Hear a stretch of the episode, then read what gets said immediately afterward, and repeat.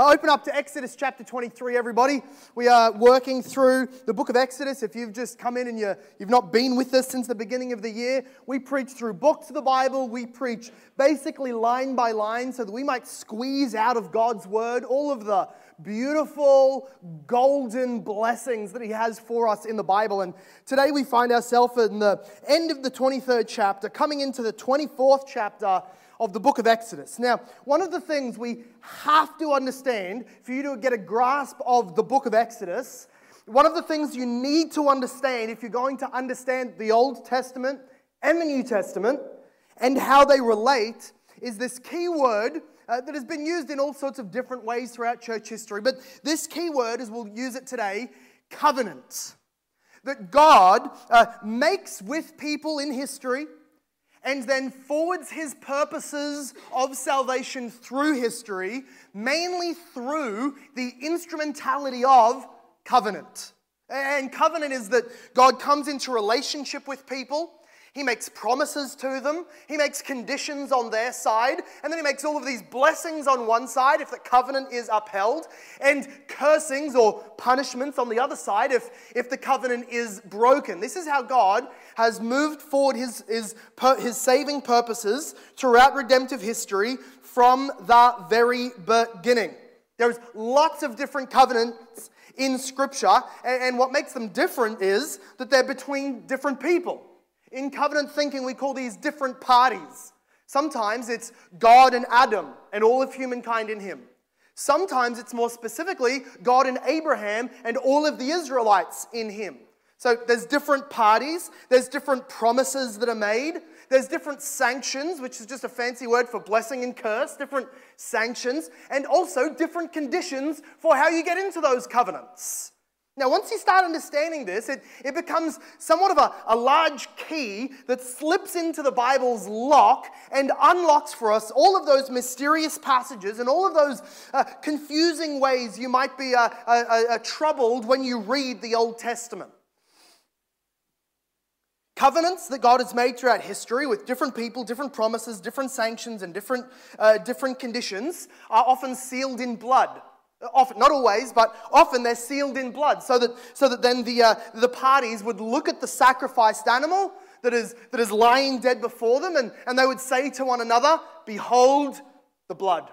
Behold the blood of the covenant that you and I have made. We are bound into this agreement together. God made such covenants, sometimes with sacrifices, sometimes not. Uh, with Adam, he made a covenant with Adam, who broke it, therefore the fall came upon us all. He made a covenant with Noah that he would not again flood the earth, and we're very thankful for that, aren't we? We've given him plenty of reasons to do so, but by his, say, his uh, common grace, he has not done so. God made a covenant, more specifically with Abraham and all of his family, which would become the Israelite nation. God made another covenant with Moses, and later on in the Bible, we see that God makes a covenant with David. And so, all of these main people to whom God makes a covenant and then promises it to others, we call them covenant heads. Because the scripture speaks of them as, as if they are standing at the top of the covenant, representing everybody else who is in that covenant. So they're called covenant heads. all of them, all of these covenants, Adam, Noah, Abraham, Moses, David, are all building for and building towards and preparing for and pointing to Jesus Christ and the new covenant that he brings in in his life, death, and resurrection. So, this, this means that it's actually important for us to understand the gospel by way of covenant. That, that, that when God uh, enters into a, a saving relationship with you through the gospel, it's not merely a relationship, it's not merely a blessing being handed down from heaven. The biblical language of it is it is, a, it is actually a relationship sealed by promises with blessings, sealed with blood, and thus a covenant. And so it is spoken of in the New Testament. And we enter that covenant. How? How do we enter the covenant of Jesus Christ, that new covenant? How do we enter? We enter by faith alone. The only way you can enter into the new covenant, which is the, the era that we're under now, you can't enter and go back through the other doors, through those other covenants. We enter God's saving graces through Jesus, and we come to Him not because our family line is Christian or Jewish or anything else, not because uh, our parents did something to us or prayed a specific thing for us or gave us a, a, a, Christian shirt to wear, not because you have a cross around your necklace, you went to a Christian school, or because you were, you were sprinkled as a baby. The entrance into salvation is by personal faith in God's promises received unto you, and then the New Testament way, the, the, the Christian way to symbolize, to show, to picture to everybody what happened to you is that you were dunked under water. And this is what the New Testament calls the, the sign of salvation, the sign of the new covenant, baptism by water. You have entered, if you're a Christian, let's think this way if you're a Christian, you have entered into a covenant relationship with the triune God through his Son, in whom he made all of his promises. Now, now as we come to Exodus 23 and 24, we see one of the three high points of the book of Exodus. The first high point is really uh, the Exodus out of Egypt, from where the book gets its name. The leaving, the escape from slavery in Egypt, and crossing the Red Sea. The, the second big high point of the book of Exodus is this chapter that we're in today. When God seals and ratifies and establishes and confirms this covenant, and even lets some of the Israelites see him it's an enormous chapter. And then the third is at the end of the book of Exodus when they finish making the tabernacle, temple, tent, and God's glory comes down. Today, we're in a very important part of the book of Exodus, but it is important for us to remember that the Moses Israelite covenant that we're reading about today is a different covenant to the gospel that we are meeting God through by grace this morning. So important to say. Firstly, because some of us might get confused and start trying to obey the Moses law in order to be on good terms with God, and that is damning. Others of us, because uh, we, we will just read it wrong and misunderstand and misapply all sorts of the old parts of the Old Testament and try and steal some of their blessings for us, right? I believe I'm a good Christian. I shouldn't have any miscarriages, verse 27 says. So, to save us from being damned, or to save us from being horribly confused and, and disappointed, we have to establish and understand that the Moses covenant is a different covenant. Do you know what? Do you know what the Moses covenant made at Sinai? Covenants are called different things. Sometimes it's the Mosaic covenant because of who it was made with, Moses. Sometimes it's called the Sinai covenant because it was made at Sinai, the location. The law covenant because it's a handing down of law. What, that, what was made this day is not a promise or an offer of eternal life. This is not a saving covenant. Not only because of the Israelite sinfulness and inability to get eternal life, but it's not even on offer in the book of Exodus. I mean, you can go every page, every line, and every word. You'll never find the promise if you do these things, you will get eternal life.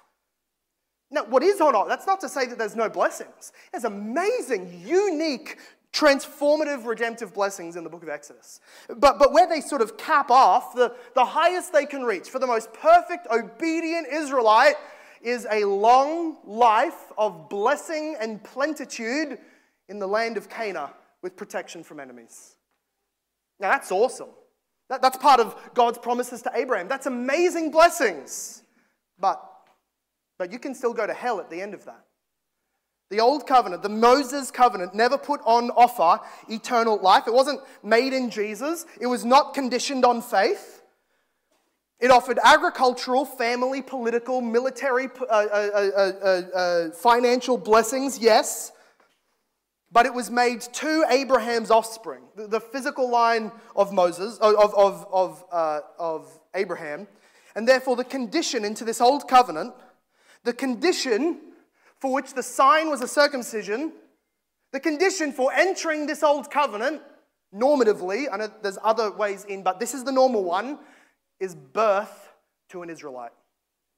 That is, that you can say of the flesh, look at me, test my blood, scrape my DNA, look at my lineage, check my ancestry.com, Moses. I'm a son of Abraham.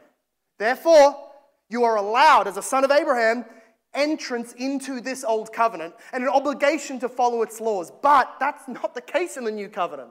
The new covenant is not entered by first birth, but second birth. Therefore, there's a great distinction. I don't want to say a contrariety in the sense that the old covenant taught one thing, Jesus came down and pointed us the other direction and said, You've been going wrong since Moses. It's not the outline of the Bible. However, there is a large distinction in why God gave the Moses covenant and why God establishes the new covenant. One is saving, one is not. One is in Jesus, one is through Moses and the blood of bulls and goats. So, this is not to say because we are we are new covenant Christians. Amen. We have come to God on the basis of the finished work of Jesus Christ alone, not by our law keeping. Amen? But we are not New Testament only Christians. We don't chop the book off at the end of Malachi and just celebrate in our last 27 books. We are Christians, which means the whole revealed word of God is helpful for us. And so we go to Exodus chapter 23 and 24 now to understand God's covenant that he made through Moses with the people. We're going to read first the end of uh, the rest of chapter 23. So this is going to be from verse 20 to 33 of chapter 23.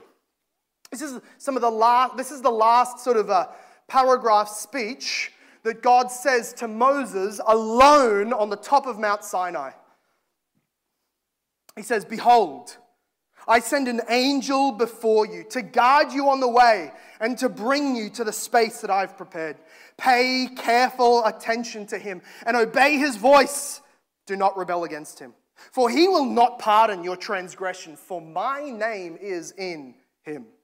But if you carefully obey his voice and do all that I say, then I will be an enemy to your enemies, and an adversary to your adversaries. When my angel goes before you and brings you into the Amorites and the uh, Hittites and the Perizzites and the Canaanites and the Hivites and the Jebusites and the Mozabites, and I blot, uh, uh, pardon, pardon, my misreading, and I blot them out, verse 24, you shall not bow down to their gods, nor serve them, nor do as they do, but you shall utterly overthrow them and break their pillars to pieces. Seeker sensitive Israelites.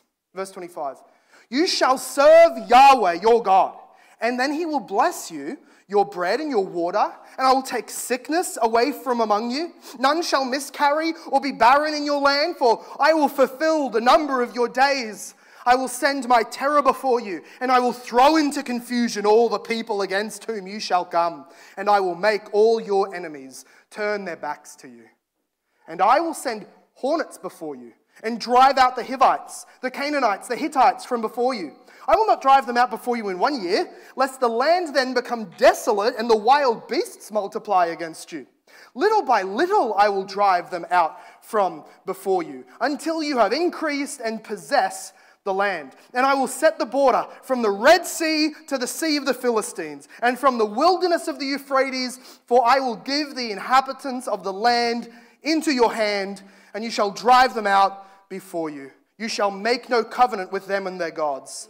They shall not dwell in your land, lest, you make, lest they make you sin against me. For if you serve their gods, it will surely be a snare to you. This is the first third of our reading today. And what we see here is the covenant promises and blessings that God made to Moses and the Israelites on the back of or because of his more fundamental covenant that he made with Abraham. God had promised Abraham. Do you remember way back in Exodus chapter 2 and 3? That the reason God intervened and saved them from slavery and brought them out through the Red Sea was because of his covenant with Abraham. God doesn't know how to break a promise. And he had not said to Abraham, I'll give your descendants a land if, if Abraham, you don't do something silly like move everybody to Egypt and get enslaved. He didn't make that conditionally. He promised them, I'll bring you into this beautiful Canaan land flowing with milk and honey. I will bring you your descendants in. And so here is God promising to Moses precisely what he had first promised to Abraham, repeated to Isaac, and repeated to Jacob. Now, what is glorious here is you can read verse 20 to 22, uh, 23 mentions it as well, and he talks about this angel. This angel that God is sending with the Israelites by his promise. He, he calls him a he, so it's not an it, it's a, it's a person. He says that my name is in him. He says that to obey this voice is to obey God's voice. He says, listen to his rules and what I say. He synonymizes this, it is authoritative because to disobey is to die. This is, this angel, this is God himself. Now, we've seen this before in the book of Exodus that, that God appeared to Moses as a burning bush. God appeared to the Israelites as flame and smoke from heaven. God appeared to the Israelites as, as a rock. And as we read the fullness of the biblical testimony, we're told that these things were Christ with the Israelites. That is, that God is making himself visible, manifest among the people in the person of the second person of the Trinity, the person of the divine Son. God the Son is present with the people as the angel to speak, to lead, to guide, and to bless and punish so long as they obey. This is God making himself known to them before Jesus became incarnate. He was yet among his people as a leading angel. And we see that as God promised here in this long section, he, he promised many things. In giving them the land of Canaan, he promised everything else that that entailed, which meant he would give them protection from their enemies. We read that he would, he would bless them. They would have plenty of food, no sickness, no miscarriages, and really long life. Their conquest would be victorious, and they would chase all their enemies away with ease in battle. And then that he would give them the land to possess so carefully. God would not just Get rid of all of the Canaanites, and then the Israelites have to scramble and, and manage four farms per family. No, no, he would move them out slowly over a generation so that the Israelites could, could multiply and take the land. But all of this is yet conditioned on the Israelites' obedience. This is where we start having a heavy heart. I mean, if you know the Bible and you know yourself, if you know the story, you get a heavy heart every time God says, I will do this if you obey. Because that's game over. The Israelites, or us today, or any natural man, no one can remain in God's good graces by our own law keeping. But, but look at verse 20, 21. Pay careful attention to him and obey his voice. Do not rebel, for he will not pardon your transgression. My name is in him. Uh, this blessing of the land, well, God would fulfill his promises to Abraham and give them the land. Their success in the land was dependent upon obedience. Verse 22 If you carefully obey, if you obey his voice and do all that I say, then I will be an enemy to your enemies. So, so this is, in one hand, unconditional. God will be there, but it is conditional. Because if they fail and fail and rebel and sin, he will withdraw his blessings from them. So, if all these laws, all of these commandments that we've just been reading in what is called the Book of the Covenant, chapter 20 to 23, the Ten Commandments, and then all of the other applied laws, if those are not kept as a nation, say goodbye to the blessings. That's what he's saying. Say goodbye to these blessings, Israel. I am not here to be manipulated or, or, or taken advantage of. I will remain being your God or you will stop being my blessed people. This is how it was in the Old Covenant. Blessings required obedience. And then we see that this covenant, in the next section, verse, uh, chapter 24, verse 3 and onwards, this covenant that God made in the Ten Commandments, through Moses to the people of Israel with all of the applied laws, with the promise of the future land. If they obey, that covenant is then sealed or inaugurated in blood. So look at chapter 24, verse 3. Moses came down the mountain and he told the people all the words of Yahweh and all the rules and all the people answered with one voice and said, Let's read this together. Verse 3 up on the screen in the ESV. If you've got an NIV, repent and look at the screen. And uh, We'll read together. I'll say the all they said, and we'll all read together. Uh, uh, and all the people answered with one voice and said, All the words that the Lord has spoken, we will do. And there they seal their fate into the beautiful but risky Old Covenant. And Moses wrote down all the words of the Lord. He rose early the next morning and built an altar at the foot of the mountain, and then 12 pillars representing the 12 tribes of Israel. And he sent young men of the people of Israel who offered burnt offerings and sacrificed peace offerings for the people uh, of oxen to the Lord. And Moses, he took half the blood and put it in bowls, and half the blood he threw against the altar. And then he took the book of the covenant and read it in the hearing of the people. And they said, let's read again. And they said, All that the Lord has spoken, we will do, and we will be obedient. And Moses took the blood and threw it on the people and said, Behold, the blood of the covenant that the Lord has made with you in accordance with all these words. What a, what a marvelous, wonderful, dramatic, bloody scene. As this unfolds, we see this, this confirmed covenant in precisely the process that the ancient people used to make treaties. The ancient people of this world used to make covenants one with another, and, and there, there were some differences, but often they followed kind of this paradigm that we see unfold in, in this chapter 24 of Exodus. That is, that the two parties would come together, and having made verbal agreement of what they're going to do, they write it down. And then they make a, a verbal pact that what is written will be kept. Now, here's what they, they would usually do they would take animals and slice them in half. They would drag part of the, the, the corpse over here and part of the corpse over here and, and make a bit of a pathway of blood and body. And, and sometimes they would join arms, sometimes they would just walk together, maybe one before the other, but they would walk both through this path of blood, beholding the blood of the covenant. And what they're saying is if I break this covenant, if I'm not good for the terms of this covenant, if I turn around and betray this covenant, may it happen to me as has happened to these animals on whose blood we are walking. And in the same way, Moses then walks through this process of the covenant. He, he first, he comes to Israel, right? He, he's come down the mountain. They're all sitting, waiting at the bottom of Mount Sinai. And he comes down after having heard chapters 21 through 23. And he says to them, He says, Here's what God said. Here's what this looks like in justice. Here's what the Ten Commandments looks like in, in the family and in agriculture and in finance and in worship and in festivals. This is what we're agreeing to. And they all said, Bring it on.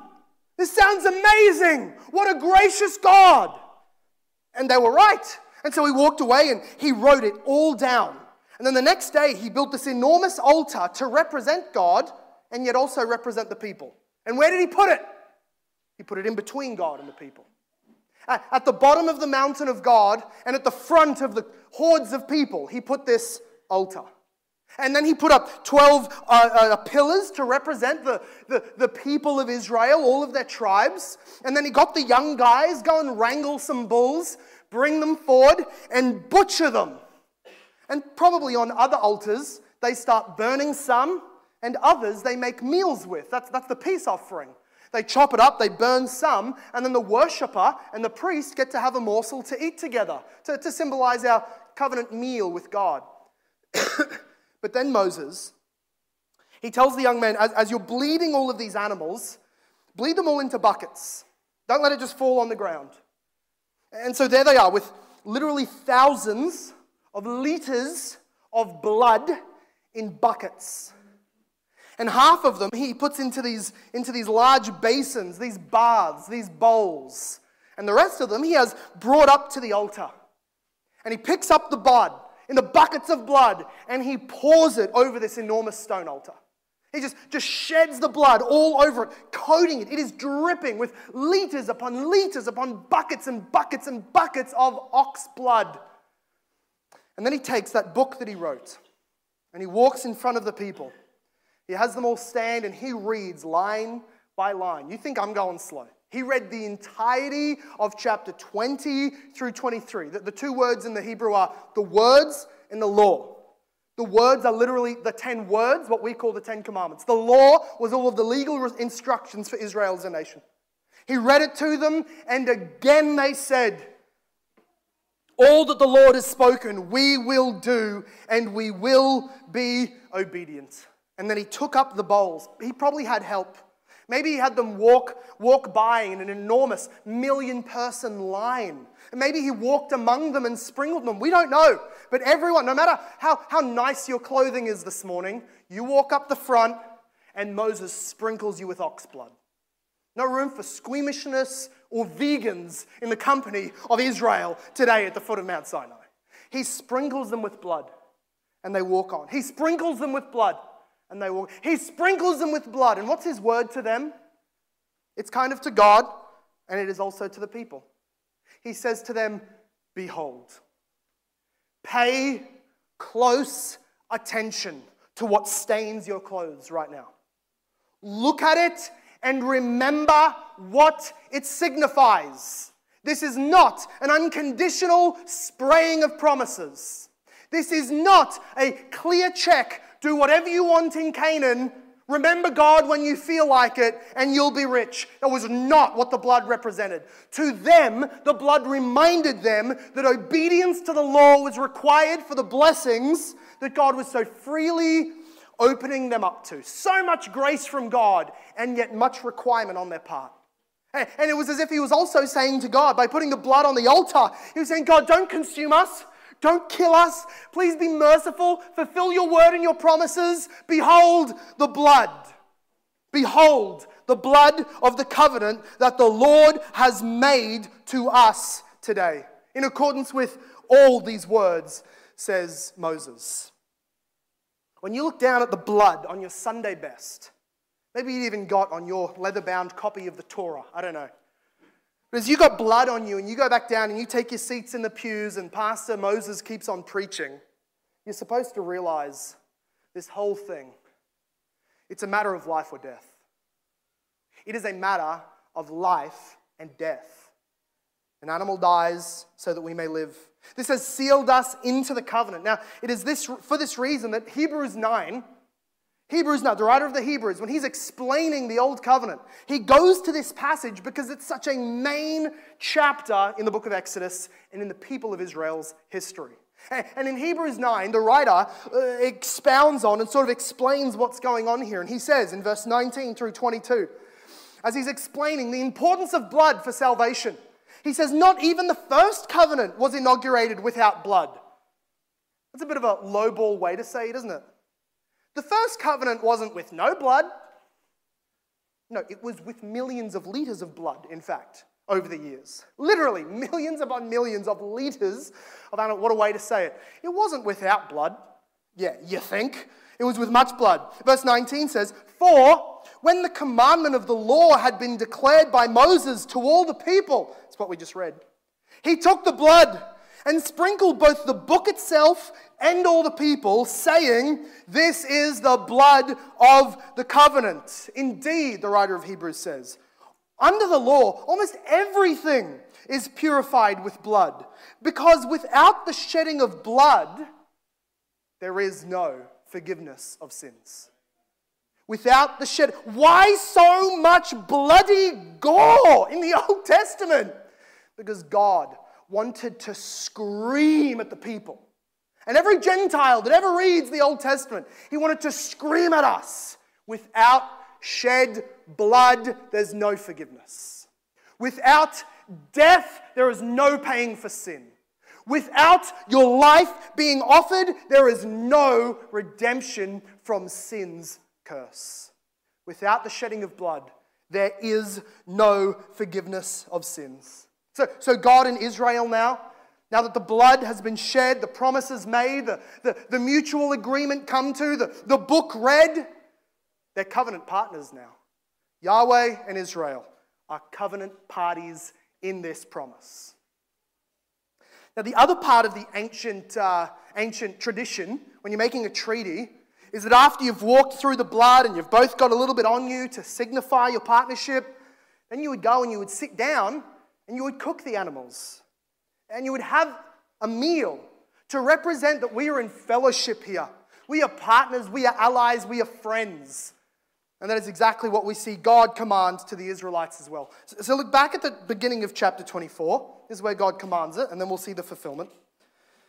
In chapter 24, verse 1 and 2, God said to Moses, Come up to Yahweh, you and Aaron, Nadab and Abihu, and the 70 elders of Israel, and worship from afar. Moses alone shall come near to the Lord, but the others shall not come near, and the people shall not come up with him. Look at verse 9. Then Moses and Aaron, Nadab and Abihu, and 70 of the elders of Israel went up, and they saw the God of Israel.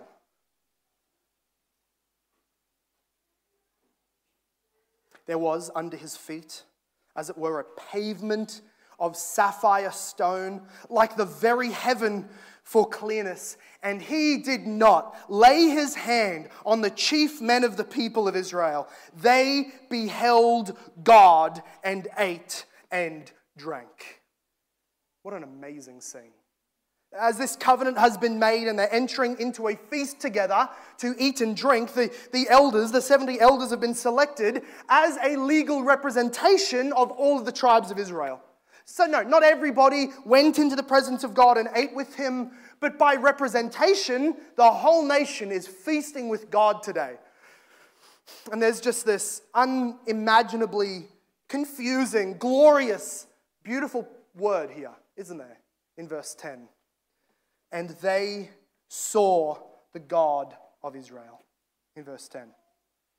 They saw God, this is confusing for us because in just a couple of chapters, which we've already read because we're New Testament Christians, but Moses hadn't heard this yet, but everybody knows it probably to their gut that when you see this God, you die. Remember, we just heard his voice and we all wished we were dead? Now, now in verse 33, uh, chapter 33, sorry, God's going to say to Moses, No man can look on me and live. So, what's happening here? That the men are seeing God, looking on him, yet living? Well, there's two, two levels to this. First of all, it doesn't say that they come and they look on God face to face. It doesn't uh, uh, have this long description of what he looked like and what his eyes were like and what his clothes were like, like other portions of Scripture do. The only body part, did you notice it? What's the only body part that they actually explicitly say they saw? It was his feet and what was under his feet. See, when you come up to an ancient king and a monarch, you don't come face to face. It's appropriate that you climb stairs, gravel, uh, grovel at his feet, and you don't look him eye to eye. In fact, sometimes for the, for the really snooty kings and princes, they wouldn't even have stairs. They'd have a secret compartment that they can climb, and then when other people come, there's just this unattainable height where the monarch sits. That's what's being pictured here. The Israelites, the elders are not looking at God, they're looking up to God. In fact, the language of the sapphire stone pavement seems to suggest that they're looking up and they can, it's like they're under the stage. They're looking up and they see this clear, heavenly blue, crystal sapphire cement thing where God is sitting up there somewhere, and all we can see is the soles of his feet on that ground. They look up, they behold God. They put their faces down and they eat and drink. Isn't it amazing? That in, this, in his presence, it says right here in, in, uh, uh, in verse 11, he did not lay his hand on the chief men of the people. That is to say, in other words, he did not raise his hand against them. They came into his presence, he did not destroy them. Why? Why? Because God is beholding the blood. God is making good on his promise that if they shed the blood properly and they obey entirely, he will be fulfilling of his own promises. He let them come in because he invited them. And he is, instead of looking on their blood in punishment, he is looking, though they're sinners in his presence, he is looking at the blood of the covenant that is all over their clothing. He is looking at blood-stained garments instead of looking down on them in wrath. And therefore, in this covenant meal, where they see God God looks at them, they behold the blood of the covenant, and they eat and drink, is perfectly reshadowed in fullness when Jesus comes and celebrates the last Passover meal with his friends. As he sits there and he's with the 12, we could say the elders of the church, the, the 12 disciples of Jesus Christ as, as representatives of, of the coming church, and, and Jesus is right there, and they are beholding God. To see Jesus is to behold the Father. They behold God, God beholds them. Jesus lifts the glass and says, Behold my blood. This is the blood of the new covenant poured out for many. And then what do they do? They eat and they drink as covenant partners in the new covenant. Jesus brings and offers a much better covenant than the old. So, so to study the, the covenant of Moses, it is instructive. It helps us understand the Old Testament. It's God breathed and beneficial for us. But to study it ultimately drives us to a black and white contrast between Moses and Jesus, between the Old Covenant and the New Covenant, between law and gospel. To understand and study the Old Covenant of Moses is to come away thinking, how much better is Jesus than Moses? That's how the book of Hebrews starts out. Jesus is, is worth of more glory than that of Moses. He mediates a better covenant with better promises, says the book of Hebrews. Without the shedding of blood, the old covenant showed us, without the shedding of blood, there is no forgiveness of sins. The blood of the animals, however, Hebrews is clear on this. The blood of the animals was only able to bring an external consecration, an external bodily consecration. That is, that as an Israelite who comes near with a guilty conscience and a sinful record, you come near and you shed the blood and you approach God, you're allowed to be spared in that moment. When the Day of Atonement is, is done and the blood is shed on the altar, on the, on, the, on the mercy seat, and the high priest comes out, God forgives their sins for another 12 months as long as they are faithful to do it again. So that they're allowed to come into the holy presence of God. They're allowed to offer the sacrifices. They're allowed to be his covenant people. They're allowed to come in and do worship. They're allowed to enter the temple and the tabernacle. And at the end of their life, they could die and go to hell. Because the blood of bulls and goats was only meant to consecrate or to forgive them externally, never eternally or internally. Never eternally or internally. For that, they had to believe the promises that a Messiah was going to come and save them from their sins. Or we look back and remember that God did send his Messiah who suffered and died for our sins. What the blood in the old covenant did to them was preach to them that sin costs life, that forgiveness requires sacrifice, and it was all pointing to Jesus. In Jesus, he sprinkles his own blood upon us and his own blood upon the spiritual altar in heaven so as to bring God and man into reconciliation again where there was only enmity because of our sin and God's holiness. This is why the old covenant preached that you needed blood to be forgiven, but the new covenant promises that blood is shed and you can be forgiven. What the old covenant demanded, the new covenant declares it's done, it's finished. Tetelestai, it is paid in full. And therefore, we can look to the new covenant, the New Testament, and find these promises about Jesus' blood in the writings of, of Paul and John. God put forward Jesus as a propitiation by his blood to be received by faith. Romans 3:25. We have now been justified by his blood. Romans 5:9. In him we have redemption through his blood, the forgiveness of sins. Ephesians 1:7. You have been brought near by the blood of Christ. Ephesians 2:13. Through Christ, God reconciles to himself all things, whether on earth or in heaven, making peace by the blood of his cross. Colossians 1 19 and 20. To him who loves us and has freed us from our sins by his blood. Revelation 1 5. It is by the blood of Jesus that God's wrath is satisfied. We are justified, we are redeemed, reconciled, brought near, forgiven, and freed from sins. We are saved by the blood, the blood of the covenant. Which means if you're a non Christian today, you're faking the Christian life while living in sin, or, or you, you've come here as, a, as an invited guest or a friend, and, and he, you're sitting here and you know you are outside of Jesus, you are not forgiven, and you're not a Christian.